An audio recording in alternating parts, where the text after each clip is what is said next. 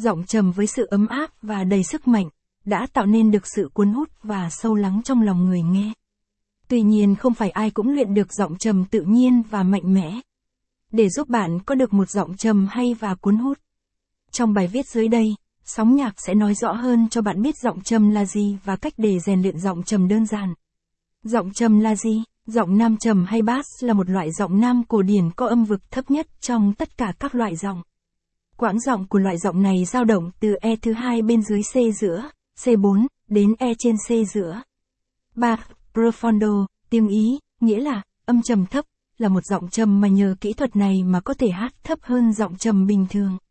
Xem thêm bài viết, giọng nam trầm, đặc điểm và cách rèn luyện giọng nam trầm cách luyện giọng trầm đơn giản xác định được cao độ và âm sắc để việc luyện tập của bạn có hiệu quả và nhất quán nhất.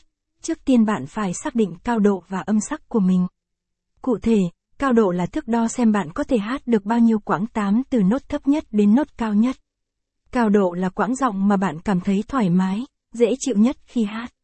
Để thực hiện bước này, bạn có thể dùng micro karaoke để thử giọng trên và dưới, đánh giá âm thanh phát ra từ loa karaoke để biết được nốt cao nhất và thấp nhất mình có thể hát hay hay không.